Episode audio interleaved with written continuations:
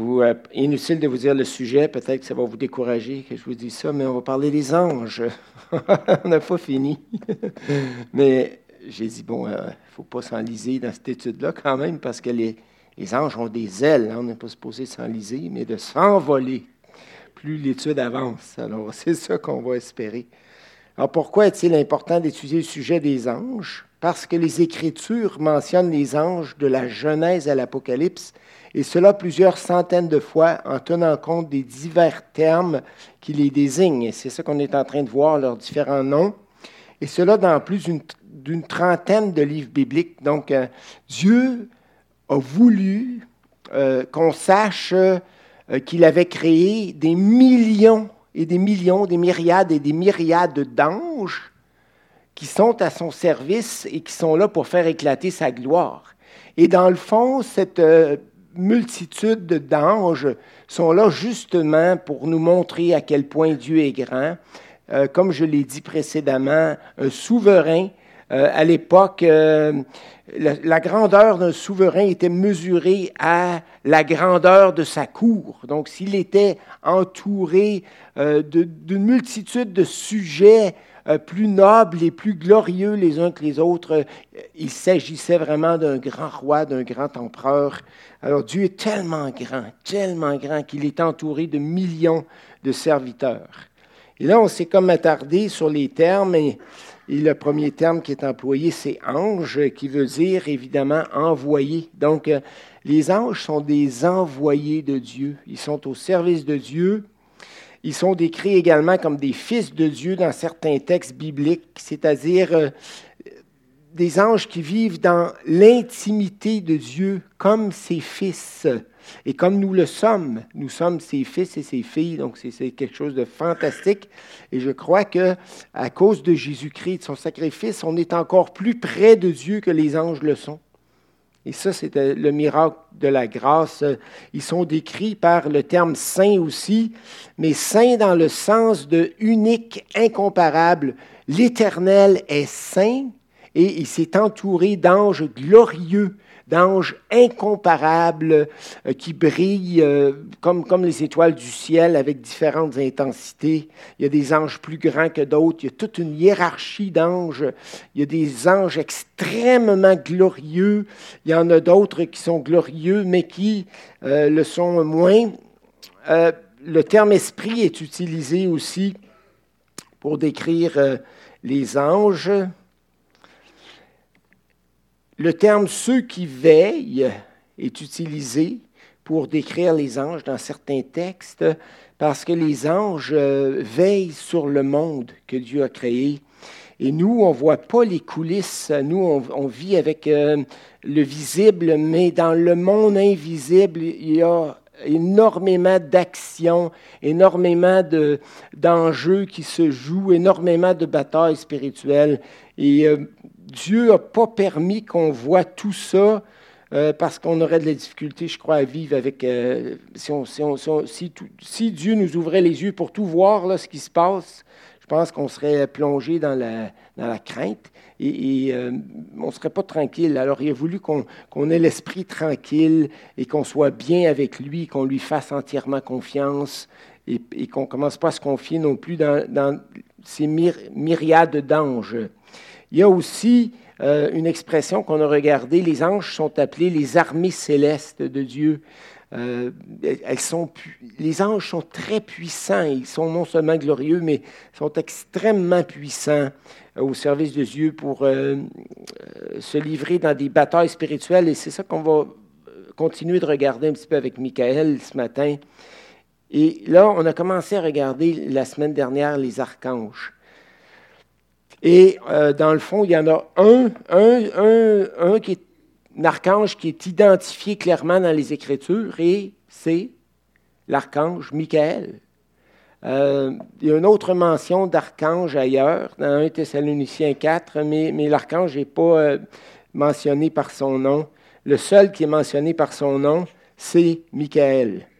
Et on avait commencé à regarder les textes où euh, Michael est mentionné. Et j'aimerais qu'on les euh, revise ensemble. J'ai réétudié ça cette semaine parce que J'ai eu l'impression d'être un peu confus la semaine dernière, mais c'est un texte difficile à comprendre. D'abord, il faut comprendre qu'on est dans la partie de Daniel, dans les chapitres 8 à 12, là, où finalement Dieu va donner à Daniel une vision des événements de la fin, c'est-à-dire euh, des empires qui vont se succéder, et ensuite euh, de l'Antichrist, c'est-à-dire de, celui qui va se présenter comme étant le sauveur du monde et qui va, dans le fond, tromper euh, tous les habitants de la terre et qui va, dans le fond, se faire passer pour, pour Dieu et qui va réclamer l'adoration et, qui va finalement être l'ennemi de Dieu, euh, qui, va déployer toute sa puissance, la puissance de Satan, mais qui va être à la fin renversé par le souffle de la bouche de Dieu. Donc, pour Dieu, ce n'est pas grand-chose. Euh, euh, quand tu as une petite chandelle devant toi avec une petite flamme, puis tu as juste à faire pour que ça s'éteigne, c'est pas grand-chose. Hein. Alors, même si dans l'Apocalypse, on voit le, diable qui se euh, des chaînes contre les croyants, qui les persécutent, qui, qui pensent vraiment dans son orgueil remporter la victoire. En réalité, face à nous, il est grand et terrible, mais face à Dieu, il est comme un grain de sable sur une plage de la Californie, et Dieu va le détruire par le souffle de sa bouche. Donc, on se retrouve dans Daniel 10, euh, le contexte euh, c'est le contexte euh, est le suivant. Euh, en fait, le roi Cyrus, le roi de l'Empire médo-perse, avait, en répondant à l'appel de Dieu sans le savoir, avait permis aux, Israélites de quitter Babylone et de retourner dans leur pays d'Israël. Et, je vais vous dire pourquoi c'était important. C'était très important ce retour-là. Parce que Dieu l'avait annoncé. Dieu avait dit, je vais discipliner mon peuple à cause de son idolâtrie. Euh, je vais utiliser, employer les Babyloniens pour les déporter euh, en exil et ils vont être là 70 ans et après cela, je vais les libérer et les ramener dans leur pays, leur permettre de reconstruire le temple, de reconstruire la ville et ma gloire sera restaurée. C'était ça l'idée. Donc, c'était vraiment important que tout cela se produise. Mais bon, il semble y avoir un problème. Il y a une bataille spirituelle qui est mentionnée dans Daniel chapitre 10, verset 1. Et je vais lire ça. La troisième année de Cyrus, roi de Perse, une parole fut révélée à Daniel. Euh, qui lui a révélé, ce n'est pas important, là. mais une parole fut révélée à Daniel qu'on nommait Belshazzar. Cette parole qui est véritable annonce une grande calamité, un grand malheur. Il fut attentif à cette parole et il eut l'intelligence de la vision. Bon, qu'est-ce que ça veut dire au juste? Puis de quelle, de quelle parole s'agit-il? De quelle calamité? C'est pas mentionné.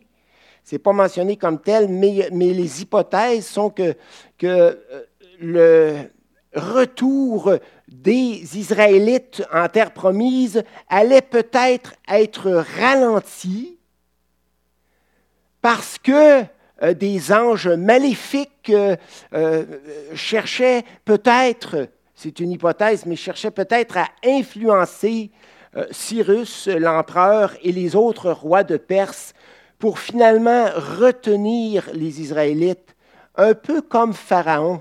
Vous savez que Pharaon avait, suite aux plaies d'Égypte, décidé de laisser partir le peuple. Puis après ça, il regrettait. Puis, là, puis là il, voulait les ramener. Puis il regrettait de, perdre ces gens-là qui lui étaient utiles dans son royaume. Donc, euh, c'est peut-être ça qui se passe. On ne le sait pas exactement. C'est quoi la grande calamité? Ça touche probablement le retour des, euh, euh, Israélites dans, leur pays. Puis je vais, vous le montrer un petit peu plus tard dans, le texte. Et qu'est-ce que, qu'est-ce que Daniel fait, versets 2 et 3. Qu'est-ce qu'il fait? Lorsqu'il apprend qu'une grande calamité euh, touche euh, euh, gravement le peuple de Dieu, qu'est-ce qu'il fait?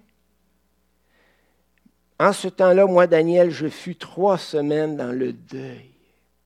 Je ne mangeai aucun mets délicat, il n'entra ni viande ni vin dans ma bouche, et je ne moignis point jusqu'à ce que les trois semaines soient accomplies. Puis dans le fond, Daniel a été pris d'un fardeau immense pour le peuple de Dieu et s'est mis en prière, mais de façon intense, de façon très intense. Et le, reste du texte nous montre qu'en réponse à sa prière, Dieu est intervenu de façon puissante dans les coulisses du monde spirituel. Nous, on ne se rend pas compte quand on prie que nos prières ont un effet incroyable, un impact incroyable dans le monde de l'invisible. Il y a des guerres spirituelles que le peuple de Dieu traverse et qui ne sont pas dues seulement aux humains.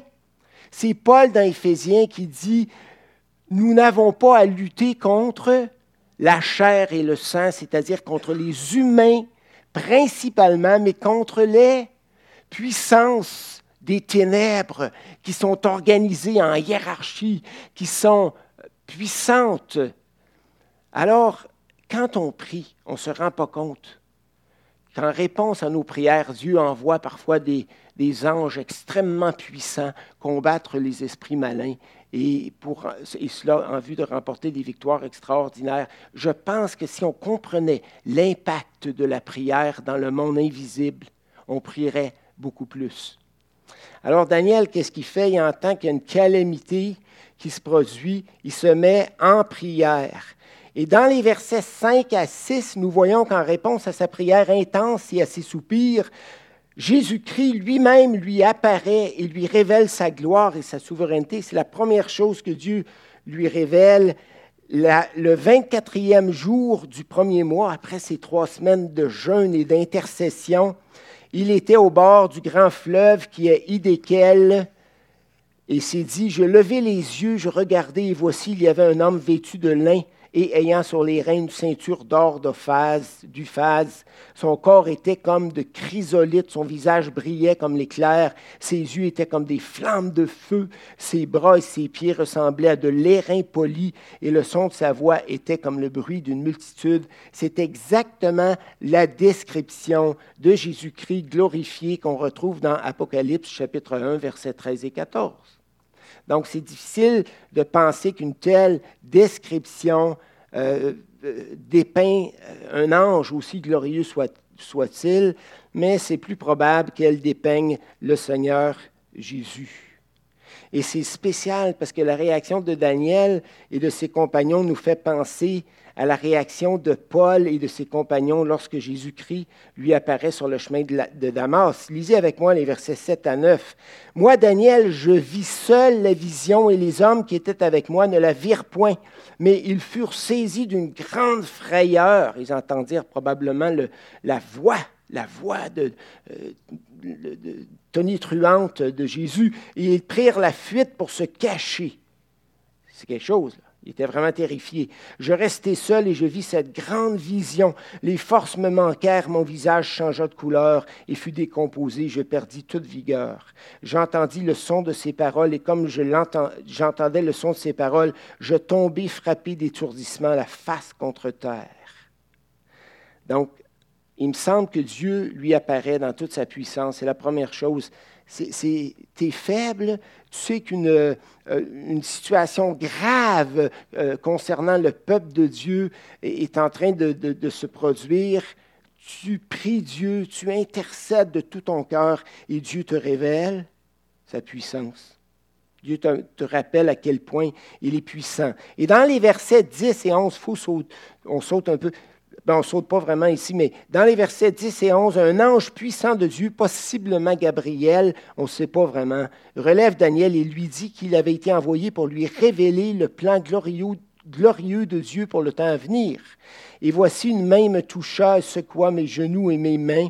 Puis il me dit, Daniel, homme bien-aimé, sois attentif aux paroles que je vais te dire et tiens-toi debout à la place où tu es, car je suis maintenant envoyé vers toi. Lorsqu'il m'eut ainsi parlé, je me tins debout en tremblant.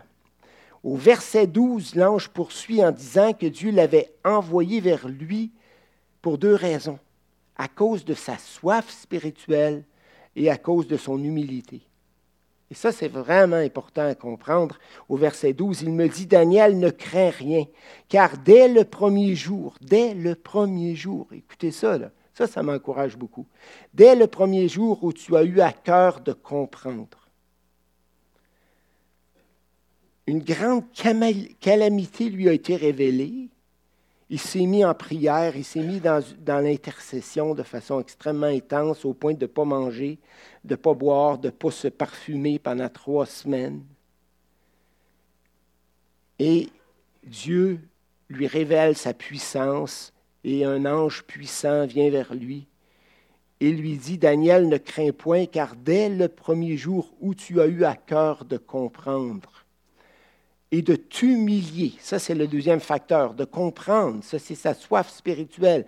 Daniel avait soif spirituellement de connaître Dieu, de mieux comprendre ses plans, parce qu'il désirait être de tout cœur avec Dieu et collaborer à son œuvre autant que ce peut. Et tu as eu à cœur non seulement de comprendre, mais aussi de t'humilier devant ton Dieu, de t'humilier. Tes paroles ont été, entendues et c'est à cause de tes paroles que je viens. Spécial, l'ange puissant de Dieu vient vers lui à cause de sa prière. Donc, tu peux déplacer par tes prières les puissances du ciel. Au verset 13, l'ange puissant de Dieu explique à Daniel que le chef spirituel, écoutez bien ça, ça c'est compliqué ce texte-là. Là. Au verset 13, l'ange puissant de Dieu explique à Daniel que le chef spirituel du royaume de Perse s'était opposé à lui durant trois semaines mais que Michael, le général des armées célestes, était venu à son secours et qu'il avait pu ainsi demeurer auprès des rois de Perse. Ça, c'est un verset compliqué.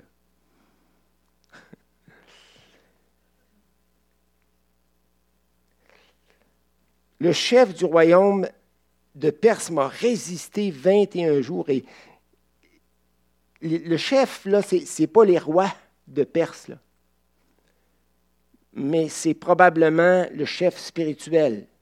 Il y a des anges, il y a des anges qui, à, qui, des anges euh, déchus à qui le diable a assigné un territoire. Les anges, que ce soit les bons anges ou les anges déchus, les anges sont organisés, s'en vont pas dans toutes les directions, dans la cacophonie.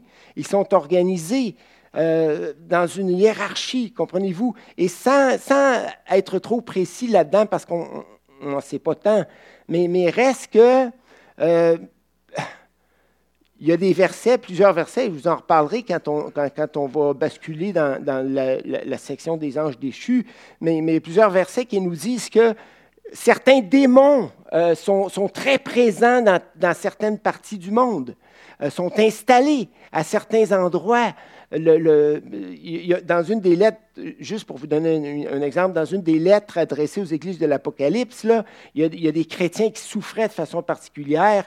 Et qu'est-ce que c'est dit dans la lettre? Tu, es, tu habites dans une ville où Satan a établi son trône avec ses anges, et il a envoyé de, ses anges puissants dans cette, dans cette région-là, et, tout ce que vous voudrez, pour, et ça explique les, les, grandes persécutions que vous vivez. Donc, il y, a, des endroits où les démons sont plus présents dans le monde que d'autres. Et, ça, on le voit, on le voit, on le voit. Euh, mais, je vous en parlerai plus tard quand on entrera dans la section des démons. Et, là, il y avait une bataille spirituelle qui se passait dans les coulisses du ciel. Euh, tous les.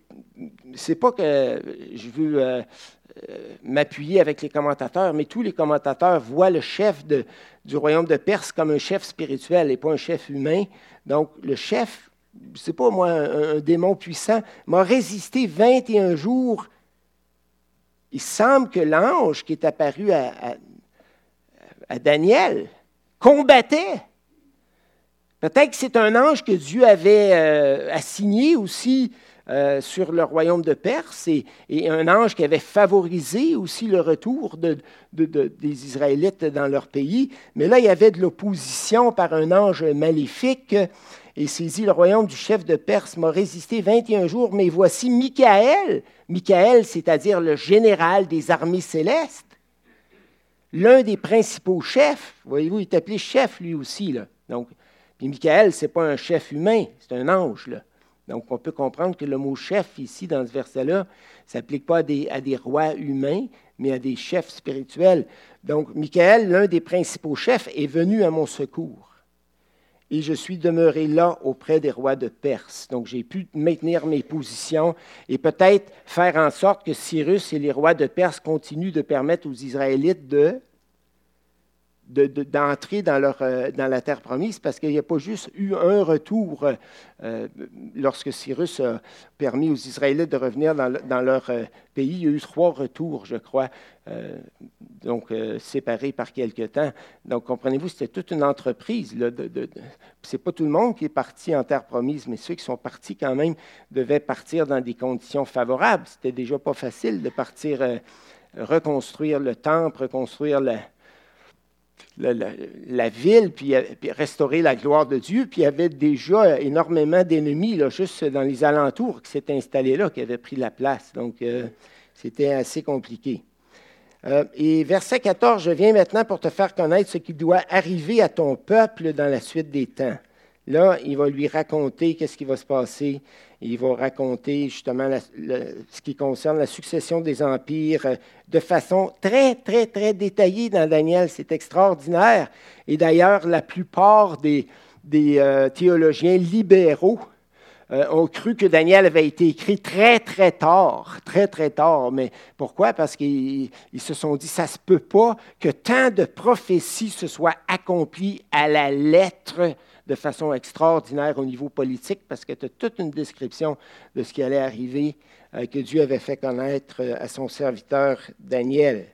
Verset 19, puis il me dit, ne crains rien, homme bien-aimé, que la paix soit avec toi, courage, courage. Et comme il me parlait, je repris des forces et je dis que mon Seigneur parle car tu m'as fortifié. Je veux te faire connaître, verset 21, ce qui est écrit dans le livre de la vérité. Personne ne m'aide contre ceux-là, contre ceux-là, c'est-à-dire les, démons, les démons euh, qui sont au service du prince des démons. Le prince, des démons, c'est, c'est Satan, euh, le prince de ce monde. Comprenez-vous, Satan a de l'influence sur les humains. Les humains ne s'en rendent pas compte. Les humains pensent qu'ils font tout euh, de façon autonome, de façon mais ils sont, profondément influencés par, les, démons. Mais ça ne veut pas dire qu'ils sont déresponsabilisés pour autant. Ça ne veut pas dire qu'un humain peut dire Ah, ben là, je fais le mal, mais ce n'est pas moi vraiment, c'est le diable qui me pousse à faire le mal.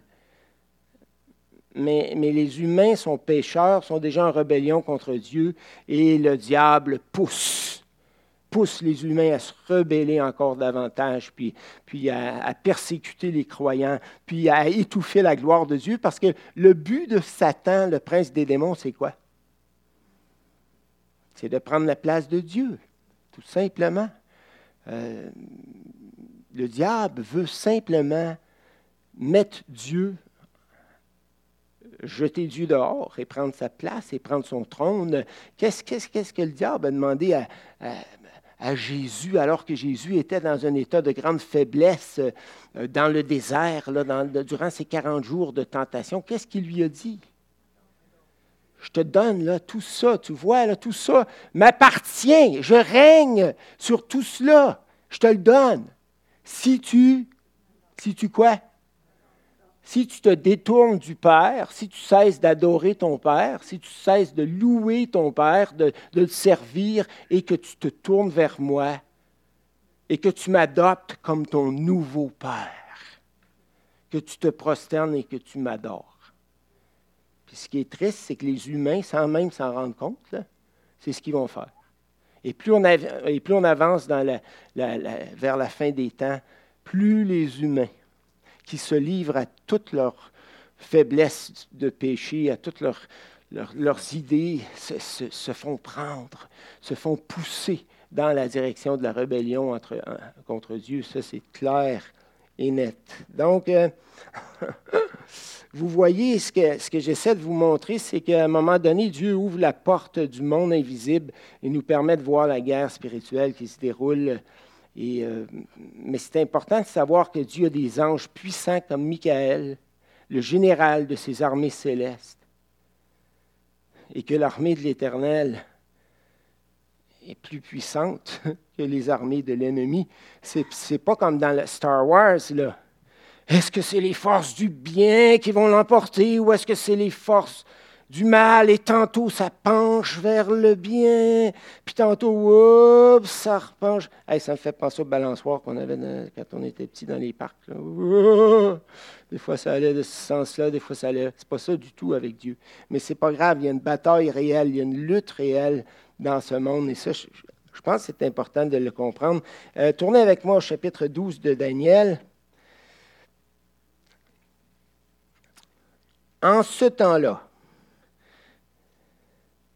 Là, c'est le, temps de la fin, là, où l'Antichrist euh, va, vraiment euh, se manifester de façon incroyable. Dans le chapitre 11 euh, et 12 de Daniel, il est question, premièrement, historiquement, d'Antioche Antioche Épiphane, qui était un roi syrien euh, qui euh, était vraiment un antichrist. Il voulait exterminer le peuple de Dieu, interdire et détruire les Écritures et tout ce que vous voudrez. Mais à travers l'histoire, il y en a eu plusieurs personnes qui ont été animées par un esprit d'antichrist, comprenez-vous, contre le peuple de Dieu, contre les croyants, contre les Écritures. Il y a des gens qui ont cherché à détruire la Bible, il y a des gens qui ont cherché à exterminer le peuple de Dieu euh, plusieurs fois dans l'histoire. Et, la Bible nous dit que ça va se perpétuer, puis ça va s'intensifier à la fin des temps avec la venue de l'Antichrist. L'Antichrist, c'est-à-dire l'imposteur, celui qui se fait passer pour Jésus-Christ, celui qui cherche l'adoration, la vénération, parce que le but du diable, c'est quoi? Remplacer Dieu.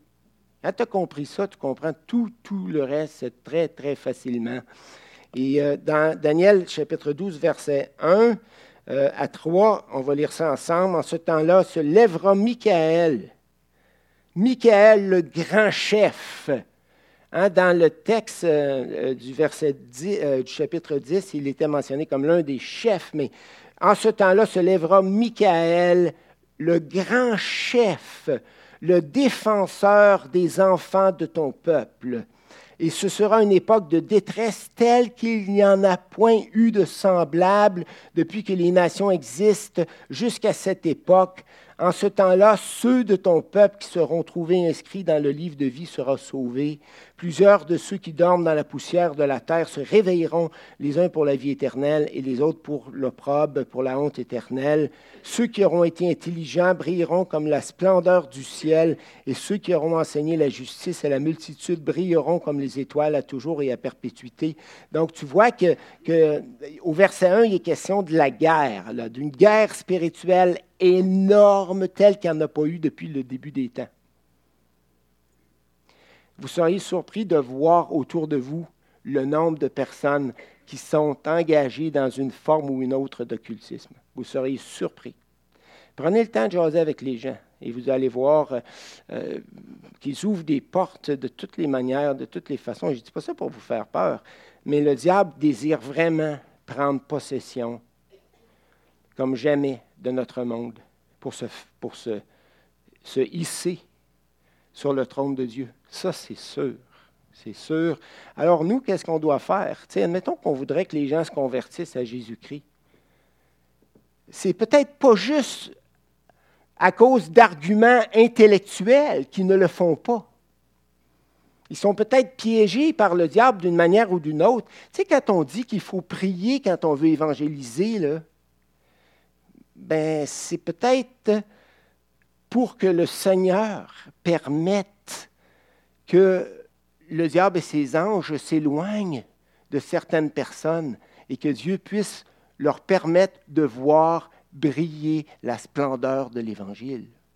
Pourquoi? Parce que c'est dit dans Corinthiens, Paul dit, le diable a aveuglé les yeux des humains afin qu'ils ne vissent pas briller la splendeur de l'Évangile. L'Évangile, c'est un message extraordinaire dans lequel les anges euh, désirent plonger leur regard, comme c'est dit dans Pierre.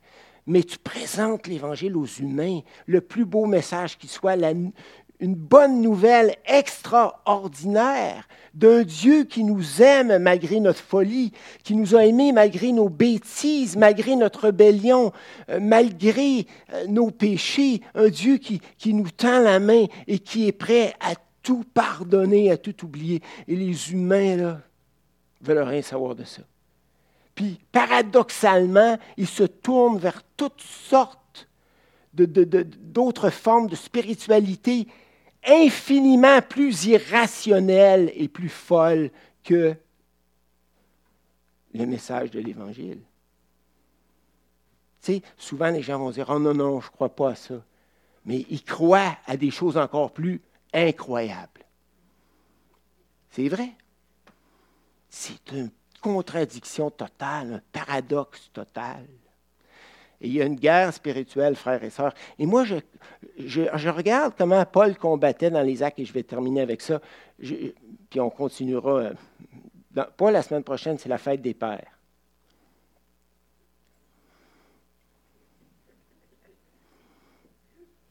Pourquoi est-ce qu'il n'y a pas de fête des grands-pères? Oui, c'est vrai. Merci. Mais j'aimerais juste dire que quand, je vois, euh, quand je vois ce qui se passe dans les actes des apôtres, dans, le temps de, l'apôtre Paul et, des autres, je vois une guerre spirituelle incroyable. Beaucoup d'occultisme. Euh, et, Paul et euh, ses compagnons prient beaucoup. Ils ne font pas juste argumenter. Moi, je crois, qu'il faut parfois argumenter avec des gens intellectuels, avec des gens euh, qui, euh, ont, des objections intellectuelles à la fois, mais il y a des objections qui viennent du cœur humain, puis il y en a d'autres qui viennent aussi même du monde spirituel. Et je pense que si on veut voir des conversions, là, il va falloir qu'on prie avec un peu plus d'intensité, qu'on dise Seigneur, Seigneur, on te supplie. L'humain n'est pas euh, ouvert à toi naturellement le diable pousse à te fermer encore plus son cœur. On te supplie de faire une percée dans notre ville, une percée dans notre région, une percée dans notre entourage, dans notre milieu de travail ou quoi que ce soit. Je pense qu'il va falloir redoubler de prières, frères et sœurs, si on veut voir la gloire de Dieu se manifester euh, de façon plus grande. Et je ne vous dis pas qu'il ne faut pas présenter clairement l'Évangile, qu'il ne faut pas argumenter. Oui, mais il faut faire plus que ça. Ça, c'est ma conclusion de, notre texte de ce matin. C'est bien. Alors, on va prier, puis on va laisser euh, Étienne, euh, mon bien-aimé Étienne, revenir. on peut se lancer des fleurs, nous autres. Hein? Alors, merci Seigneur pour ton amour, ta grâce, et merci pour Michael, le général de tes armées célestes et ces autres anges puissants que tu as postés, Seigneur, un peu partout dans le monde et qui sont là pour, Seigneur, livrer cette grande bataille spirituelle euh, dont le but est simplement, Seigneur, que ta gloire soit rétablie dans le cœur des humains sur la terre et que, Seigneur, ta, ta grandeur soit reconnue, que ton nom soit béni, adoré, louangé. Seigneur, nous te prions de faire ton œuvre, que ta volonté soit faite sur la terre comme au ciel et que ton nom soit sanctifié. Amen.